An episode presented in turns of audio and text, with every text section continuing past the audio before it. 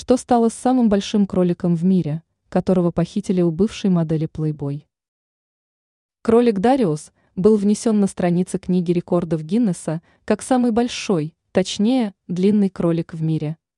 Животная порода немецкий великан достигает в длину 129 сантиметров.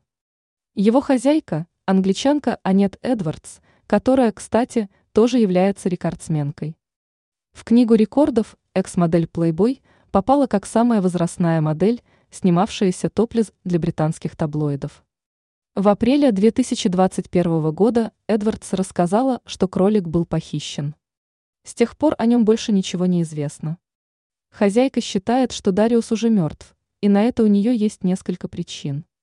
Во-первых, на момент похищения ему исполнилось уже 12 лет, что по человеческим меркам около 100. А во-вторых, избалованный питомец просто не мог обходиться без специального питания в виде лепешек и ячменных колец в пюре.